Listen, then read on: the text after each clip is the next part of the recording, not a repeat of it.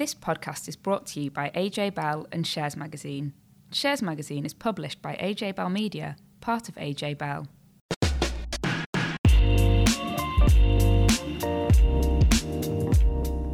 Hi, welcome to another episode of the Money and Markets podcast. I'm Dan Coatsworth, and on this show, I'll be talking to a fund manager about the crash in Chinese shares and why he decided to sell 99% of his Chinese holdings earlier this year. I'll also be looking at how the mid cap FTSE 250 index of UK companies is trading at a new record high. And Laura Suter joins me today, making her long awaited return to the podcast. Thanks a lot. It's great to be back. So, today I'm going to be looking at the controversial subject of junior bankers being forced to work very long hours and very hard for quite big pay packets. And I'm also going to explain how there's a lot of cash hanging around down the back of people's sofas and in their piggy banks. And I'll be talking to Stuart Widdowson from Odyssean Investment Trust about a fascinating company in the defence sector, which is doing something very smart that a lot of people haven't cottoned on to. And Jenny Owen is also here to talk about film related memorabilia that's worth a lot of money. Yep, I've got some really good news if you've got some Ghostbusters or Star Trek stuff at home. I think that counts me out. But first, let's start off with our regular look at what's happening in the market. So, Dan, what's been going on? Well, the FTSE 250 has hit a new record high. It's been quite a year for this index of mid cap stocks. It's risen by nearly 14% since the start of January. And that's way better than the FTSE 100, which is up by 8.5% year to date. Now, of course, so helping to drive the FTSE 250 has been this wave of takeovers like Meggitt, Morrisons, UDG Healthcare, St. Modwen. You know, these are some of the names in the index that have received bids. And you know, I just think the FTSE 250 is attractive to investors because it contains you know, sort of established businesses that are generally profitable. You know, it's probably generating lots of cash, but they, you know, importantly, they've still got plenty of room to grow. Course, that earnings growth is what helps to drive share price gains. I think if you if you sort of look back historically, the FTSE 250 has outperformed the FTSE 100 on a you know on sort of 10, 20 year basis Of course, there's no guarantee this will continue in the future, but I think it's really interesting if you do some uh, do some of the maths. I mean, if you include dividends but exclude charges, a FTSE 250 tracker fund would have returned more than three times as much over the past 20 years as a FTSE 100 tracker. That'd be 548% versus 166%. Now, I think you know, there's a there's a really you know, clear evidence here that you know if you take a patient view, um, perhaps that sort of mid cap range of stocks is you know it's certainly very interesting from an investor's perspective if you're looking for opportunities. So that's a pretty know, massive difference, isn't it? Very, very big difference. Of course, this is over a long time, but you know, there could be periods where the FTSE 100 will do much better. So I think you know, two FTSE 250 companies that reported earnings this week include Greggs and Domino's Pizza, and their share prices reacted in completely different ways. So shares in Greggs slipped a bit despite reporting some decent news. It swung back to profit during the first half of the year as sales rebounded to pre-pandemic levels but you know it's doing very well apart from you know some of its shops in sort of the high streets, obviously missing out from all these people being in their offices. You know, potentially that might change as you know more people go back to work rather than working from home. Um, uh, but actually, you know, shops where you've got to go in your car, such as motorway service stations and stuff, they're doing very well. I mean, I don't know what it's like you, Laura. But you, have you been, you know, in your time off, were you loading up on, um, you know, going to places and then popping into um, places like Greggs to get food on the go, or have you sort of been completely off that, you know, during sort of the lockdown periods? Yeah, I feel like I haven't been into a Greggs for ages. That's clearly what I should have spent my maternity leave doing, just going between Greggs.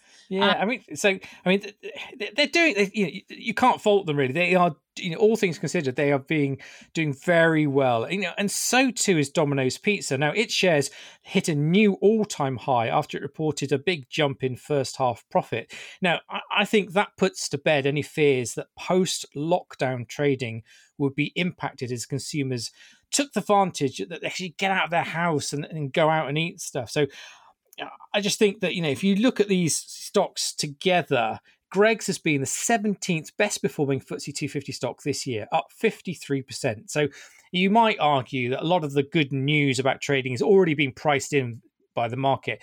Investors sort of got the idea that um, you know, Greggs was this sort of very strong brand, attracting people, uh, particularly as they were allowed out of their house again. But you know, Domino's is still up 35%, but uh, year to date. But I think actually his latest results were a bit of surprise. I think people were thinking that there would be this big drop off in demand. You know, you know, if you got the option of staying in, uh, ordering a takeaway, or now actually being allowed out to go to restaurant and pub, that people do the latter. But you know, it's it's done very well, and I think you know it's testament again to incredibly str- a business with incredibly strong brand that's just um, found the right formula to to keep growing those earnings. And I hear that Greggs is delving further into the vegan food market as well as a kind of new revenue stream. Yeah, I mean, obviously, the you know go back to the start of 2019, the launch of the vegan sausage roll. We were all talking about it.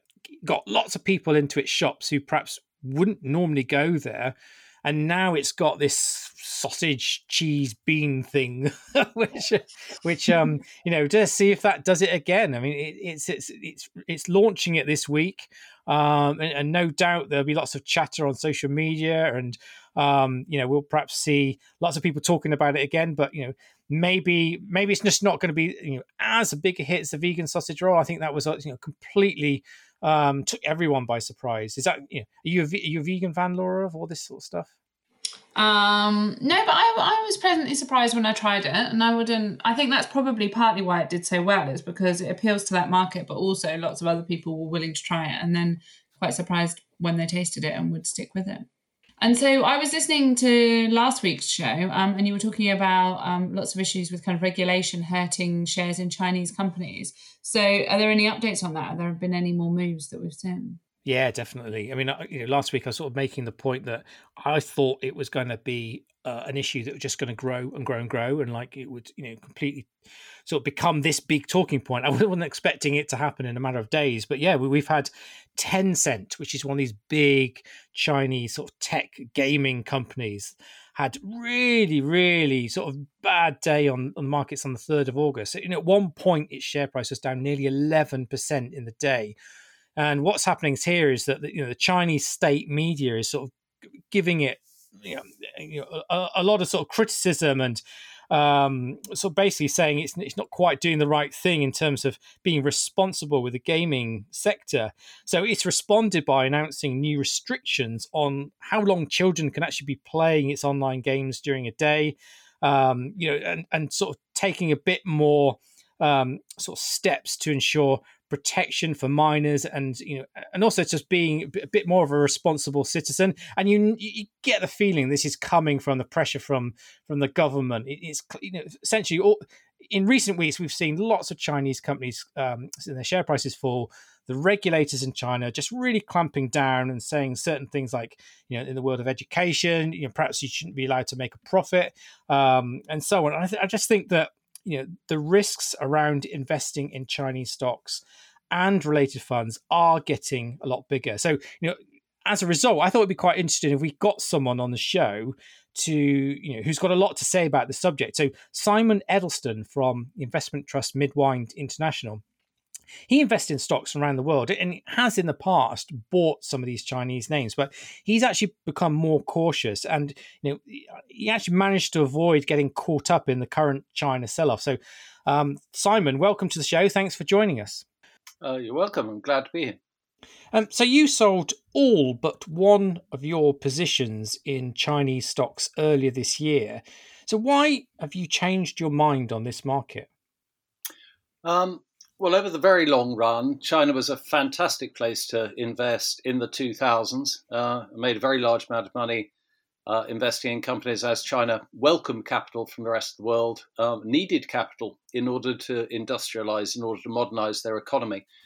Um, but we're always aware that we're investing in a communist country. Uh, they were very explicit about it, and they expected companies to do uh, plenty of good for society as a whole, not just enrich billionaires. Uh, so we were always wary of political developments, regulatory developments, and of course the markets took quite a shock when the IPO of Ant Financial was cancelled last November, and then there's been a, a succession of different regulatory uh, tightening ups, really. Now, it's not just China which is worried about big internet companies and billionaires. Uh, the Democratic Party in America is, is skeptical about these as well. Um, but not perhaps all that surprisingly, China just gets on and does something about it. And the downside when investors get hit by this sort of thing can be very dramatic. I mean, there's a trillion dollars of equity value been wiped out in China in the last six months. Uh, so we held a number of the big internet stocks, Alibaba and Tencent. It's just that we sold them earlier this year as we saw the signs that regulators and uh, members of the Communist Party were, were, were going to tighten up. Yeah. So, I mean, do you think it's these actions are because you know, they perhaps want to have more control over companies and consumers, or do you think that the, the, actually it's just the government trying to raise its standards by getting heavy on governance issues? I think that there's certainly a, an element to some of the regulatory changes which we might all sympathise with. Um, they're getting tough on um, kids spending too much time doing online gaming. That's today's story. And you, you, sort of look at that and you don't exactly think, oh, dreadful communists, what on earth are they up to? Yeah. You think that that's a perfectly good, good thing. I have those worries myself. Uh, but the trouble here is that it's not quite the deal that international investors expected, and it's not quite what people were told. And that's what leads international investors to pull their money out. Not least because the rest of the world has so many good recovery stories at the moment. I mean, the economies are picking up after last year very nicely. And so I, I fear that a lot of people are just going to say, why bother? When you're dealing with political risk, you're always dealing with something very difficult to assess uh, and where the d- downside can be very dramatic. Um, and so I think that people are just going to say, we'll leave China for another year. It might be all right. They might be exaggerating the regulatory changes. Um, but what's the point? There are so many other stocks to own. Yeah. Well, I've spoken to various other fund managers over the last sort of six months or so about, you know, the signs that Beijing were going to getting heavy, and it, nearly all of them sort of said, yes, we recognise that you know there could be some risks here, but you know, the worst that could happen is the company will get a fine, and then the market will say, okay, the uncertainty is now being removed, so. Uh, you know, we've got potential to buy a stock at a cheaper price, and we just move on. But do you think that we're actually at a point where you know, buying on the dips might not actually happen this time. I think a number of those people who felt very, very confident that they knew what was about to happen have lost an awful lot of money. And I'm afraid this happens a lot. Uh, you know, I'm afraid a lot of people in the in the fund management business, if you question them about their portfolio, they will claim a ability to predict the future, particularly the political future, which is excessive. Um, we don't take that view. We we regard politics and and governance as a serious threat sometimes to uh, our savers' capital. And so we prefer to take a, a more cautionary stance. Um, the other thing is, it doesn't do much good if a stock looks cheap if it's in a political headwind which is scaring people. Uh, as we saw in 2008, as we saw in 2000, 2002, you can get your valuations very, very wrong. And anyway, being on a low PE doesn't really matter if the regulator's against you because your whole business model might get changed. You might be on a high PE for all anyone knows. Uh, so I'm afraid, that, in my experience, people are overconfident during these periods of change. And there's no question that the amount of regulatory action over the last 10 days is exceptional. I mean, it was not forecast by anyone. Yeah. Well, I, I read a really good article from yourself in the Financial Times where you talked about emerging markets. We also mentioned about China saying, actually, look, it's you know, it, it's really hard to grow by 10% a year from a high base than a low one. So obviously, and you're sort of making the point that um, when an economy grows, wages rise, and, and the competitive advantage on labor costs begins to disappear. So, I mean, I know that if you if you put regulatory interference to one side, you know, lots of people just looked at China and said this is a good place to invest for rapid economic growth. But actually, is it looking a lot less attractive going forward on that basis? I, I completely agree with you, Dan. Uh, I, I feel that for quite a long time now, the attractiveness of investing in emerging markets is still described as if it's 15 years ago, and it's not. Um, so a lot of the big emerging markets basically have emerged. Um, and they have perfectly good domestic economies, but they're not going to provide what these funds are sometimes marketed as, as, as, being about, you know, super normal growth as long as you stay the course for a long time. I don't think that there's a good argument for that at all. If you want proper emerging markets, these days you have to go to East Africa, some of the Middle East, uh, possibly places like um, possibly places like Pakistan, possibly places like Peru, and the political risk, and possibly Turkey. But the political risk there probably would put most people off. But they're, they're the economies which have the potential to grow very fast. You know, China has done an amazing job for its people already. That is now in the past. It is fairly mature economy. Yeah, brilliant. Well, that's great, Simon. Thank you ever so much for joining us on the podcast. Oh, you're welcome. Anytime. So let's move on to the unglamorous world of banking and how one company thinks it's okay to make its staff sweat blood and tears because it's paying them so much money. Yeah, so this is uh, Goldman Sachs, which is obviously a household name to most. Um, and they just announced that they're paying their first year bankers even more money, which initially you think, oh, what a great news story. So their, their basic pay is going up from about £62,000 to £80,000. So bearing in mind this is the very entry level position in, in, Goldman Sachs. And then it's going to rise again to £90,000 in their second year. Um, and that's before you take into account bonuses.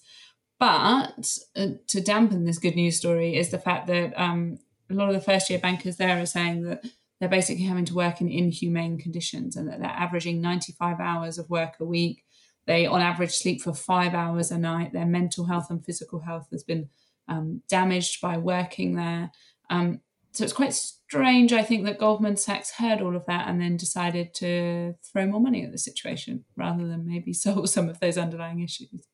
That is, it just seems weird. You know, I just can't imagine you know, working that many hours. You can't truly be productive. You're going to be burnt out, aren't you? So, and I also think it's strange in this sort of perhaps a world where sort of social governance issues are taking much more um, of a bigger role in the boardroom that companies would find it acceptable that they're saying yeah you know staff can work extremely long hours um, and under a lot of pressure is that really what we want from businesses in this sort of modern world I, I just don't think it is it just feels really archaic to me. It feels like how things were done in banking maybe kind of 30 years ago. It doesn't really feel that in keeping with modern working practices and particularly with the way things are going after the pandemic of a bit more um, there's a lot of talk of kind of the power shifting a bit more into employees hands more flexible working um, and and this seems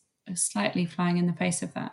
But i guess we can't overlook uh, the, the fact that this is an astonishingly high salary for what are essentially graduates, and that doesn't necessarily um, counteract any of the poor working conditions, but that is, I mean, eighty thousand pounds before bonuses for your first job is pretty impressive.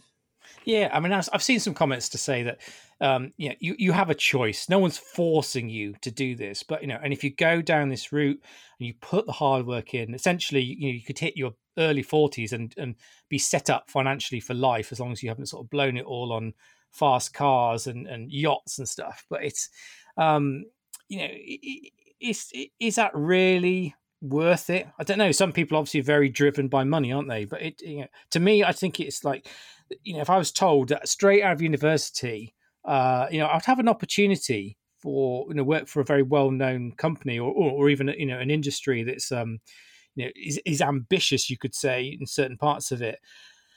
But then you know to, to, to be expected to be treated like this and you know terrible you know sort of working conditions. So just imagine the sort of the mental physical stress that you'd be under.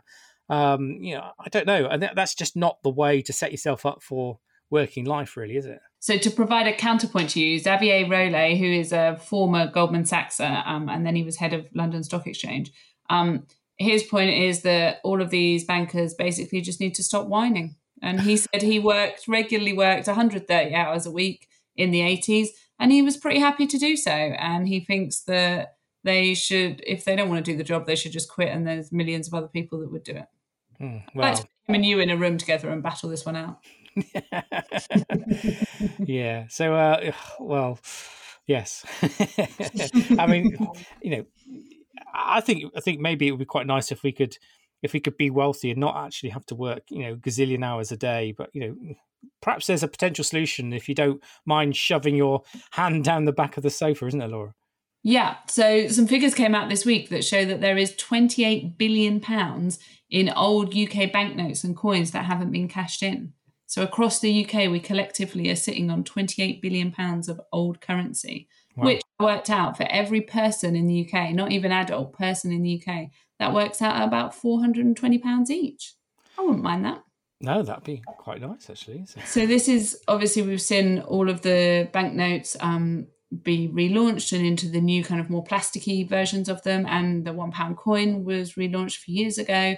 Um, and it's all the older versions of these that are now no longer legal tender that are still out there um, and haven't been tra- swapped in by people, which is actually, uh, they obviously expect a certain amount of this will have, banknotes would have torn or got lost. Um, but this is a pretty massive amount, isn't it? Yeah, because uh, I remember I've got I definitely have at least one 20 pound note in my house, and it's the old kind. And I certainly know that before the pandemic hit, um, you know, we were told you have to get rid of these old notes because you know you just have, if you go into a shop now, you'll be given um, perhaps in change one of those new shiny plasticky twenty pound notes. But um, at some point, like you say, that these these old notes won't be able to be um, you know used in the shops. But I haven't seen the deadline for when you're meant to be taking them to you know to a bank or the post office to get them changed. Um, do you know anything about this, Laura? Or you know, should I be rushing now? I've got like matter of days before my money is worthless. so the good news is that if you do find these, um, at the moment, the old one pound coin and the five and ten pound notes, even though they're no longer um, legal tender, you can't use them in the shops. You can um, trade them in at the Bank of England.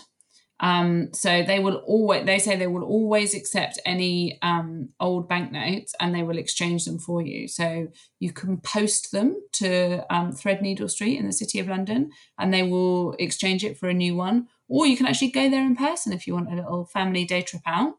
Um, but they do warn that there are quite long queues. So obviously, lots of people have realised that they've got lots of this money hanging around, and it could be a decent amount if you look in in um, your kids' piggy banks or in just money that you have lying around or in your safe if you've got a large safe in your house.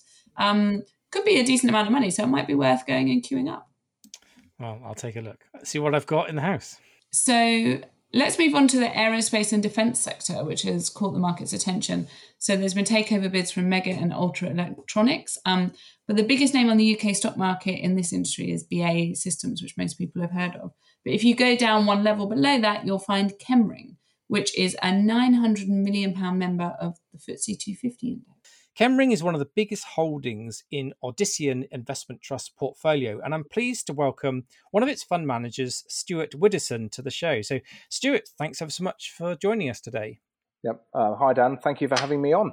Oh, our, absolutely our pleasure. So, um, yeah, I, I think Chemring is a real fascinating company. I, I, think perhaps our listeners might know it for supplying countermeasures for military aircraft, but there's also quite a fast growing bit of the business which perhaps a lot of people don't realize exists. But you know, before we talk about that cybersecurity, um, digital engineering arm, Roke, I, I, wondered if we could just talk about how Chemring ended up in your portfolio. Because if I cast my memory back, it was really successful up until a point where I, I, think I'm right in saying this that military operations started to be scaled down in Afghanistan and Iraq, and, and perhaps it was sort of left with years of having to sort of restructure and sort itself out a bit. But what, you know, when did you first invest in this business, and what was the potential when you you first put some money into it? Yeah, uh, as you've pointed out, Dan, I mean it's it's had quite an interesting and and uh, boom to bust history over the years. Um, in fact, I've, I first looked at it back in 2002 when I was working private equity, um, and uh, we we didn't invest in the business for a number of reasons, largely around some of the activities being more harming people than protecting people. But again, the business has changed, which I can talk about. It, it really had its halcyon days in in um, the Gulf period when um, it made supernormal profits, and when um, during that period, it, the company used those supernormal profits to basically almost throw fuel onto the fire of growth and go and do a lot of M and uh, they used debt funding for that and it turns out a lot of the M&A they did probably wasn't integrated particularly well. And then the, the Gulf War finished in, in, in 2011 and the troops started to withdraw and the company went from, be, from boom to bust. And uh, the company was over levered and uh, it had a number of years in the in the almost the wilderness um, and was a very difficult um, company for people to invest in. It, didn't perform very very well.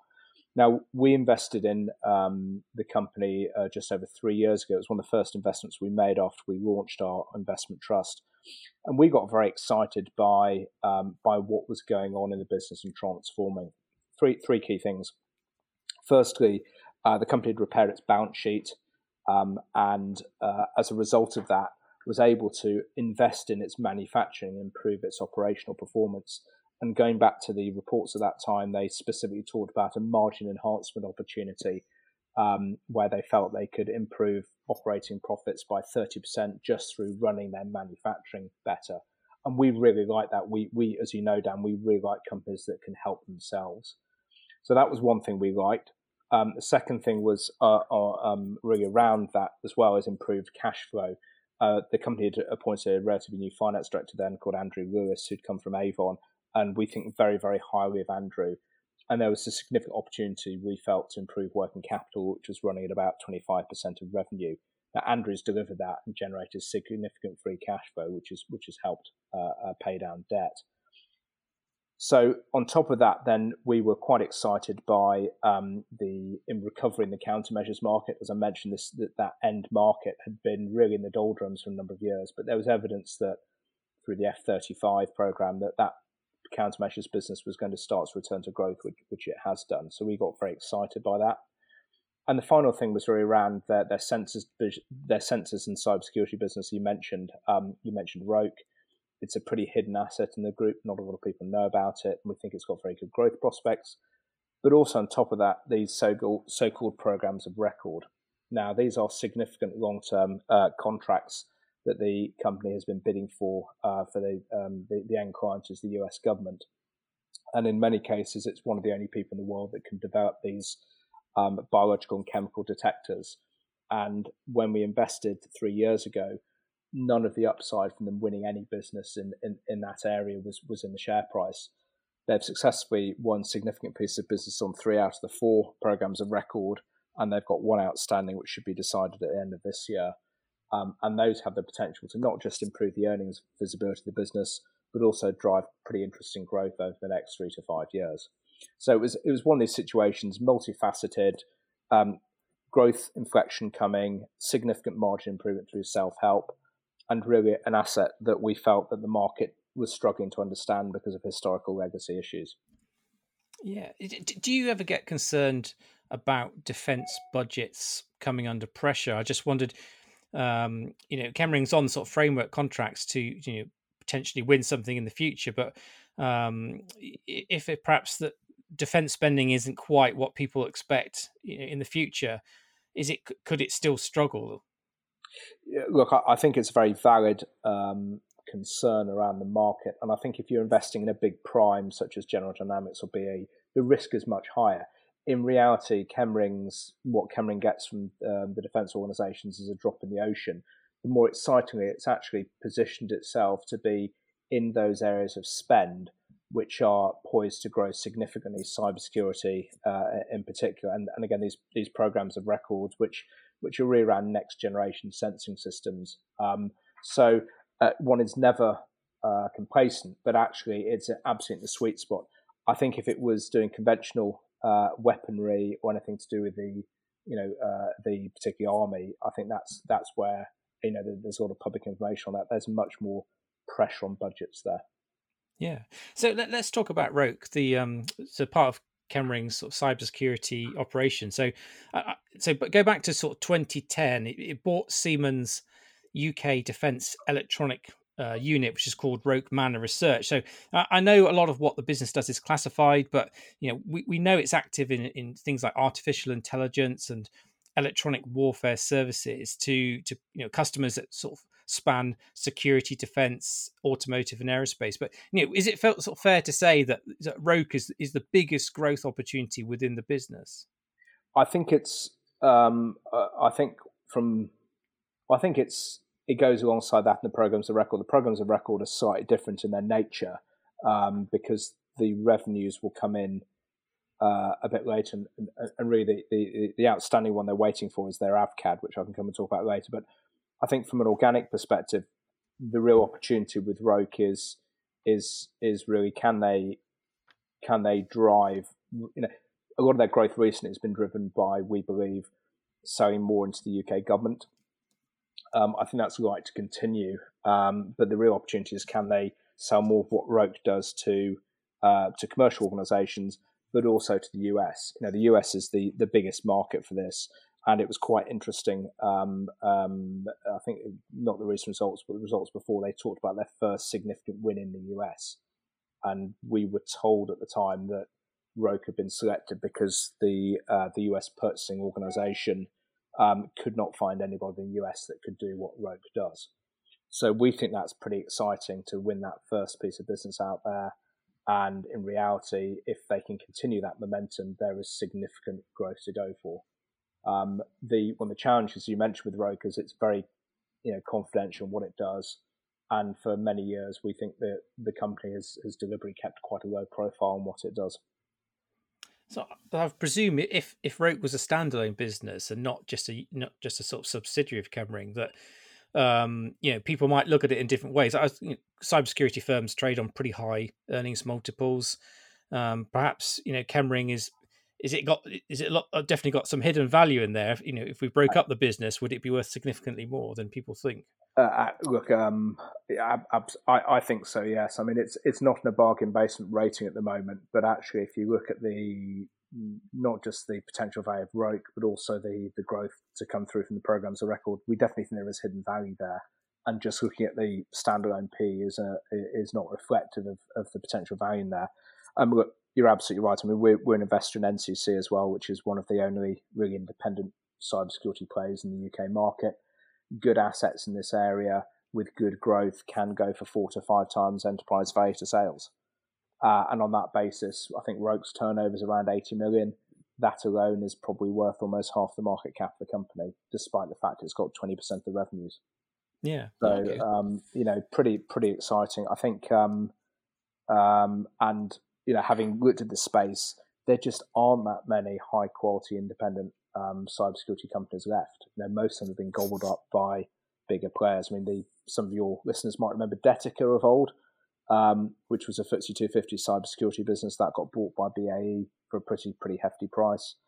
Um, you know, it, it's a it's a hidden jewel in the business, definitely. Yeah, I mean, just in terms of, um, I was mentioning at the start about Ultra Electronics being a takeover activity. Uh, I note that one of Roke's rivals is called PA Consulting, and um, the US listed Jacobs bought a majority stake in that business fairly recently. Does, did you think that, you know, perhaps Chemring could be on the radar of, um, you know, I, I don't know, private equity or someone or an industry player might might sort of have their eye on what what what is sort of growing um, behind uh, no, not behind closed doors, but you know, un- underappreciated sort of um, by the general public in terms of what's happening within the business. Uh, quite possibly. The question is is is who would would anybody want the whole group, or actually, um, you know, could could somebody make a you know an approach for part of the business? I think the management team uh, and the board of Chemring would be quite reluctant to sell Roke for anything other than a knockout offer.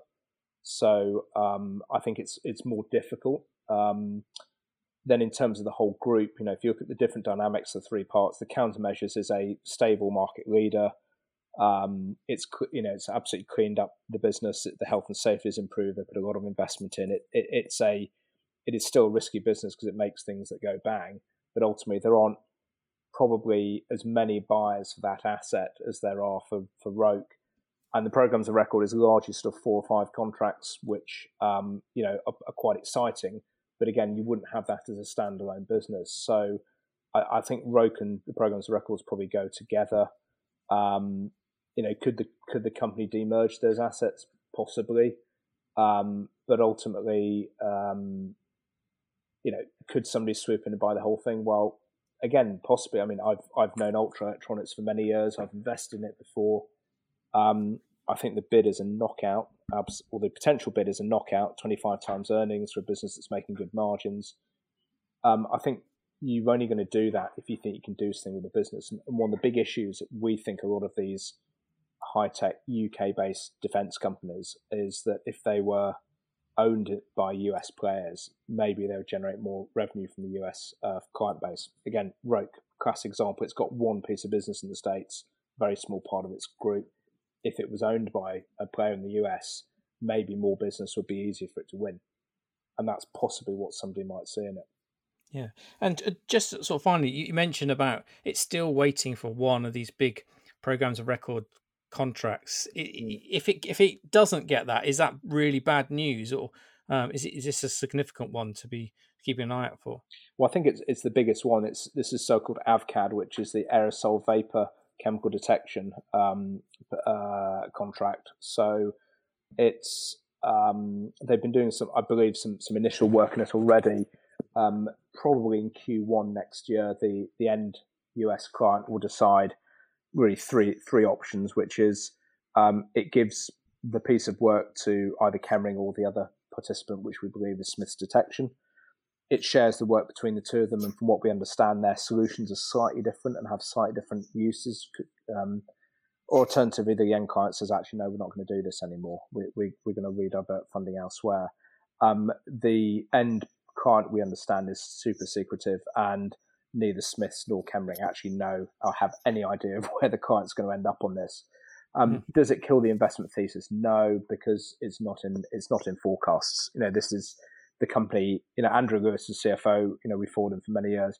He's extremely cautious about guiding, and um, you know, the company is extremely good at setting expectations. So, look, it removes some optionality, but it doesn't by any means kill the investment case at all. Well, brilliant, Stuart. Thank you ever so much for talking about Chemring. It's great to have you back on the show. Thanks, Dan. So, right at the start of the podcast, we promised you some movie memorabilia, and Jen is bursting to talk about all things Star Trek because she is a massive sci fi fan. So, Jen, what have you found?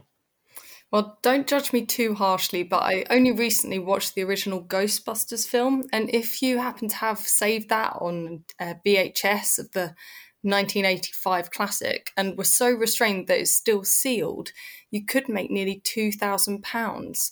So for today's Money Madness, we're mainly heading to sci fi land. Topping the list of merch that was once widely available is a comic book, which is where the sci fi genre really took flight. Batman's first comic from the 1940s could now be worth a whopping £157,680. But I have a feeling that if you own that edition, you probably already know about it. Um, my favourite item on the survey is a 1968 Star Trek lunchbox complete with matching thermos flask. First of all, it looks dead cool, but even better, it could fetch you a tidy grand.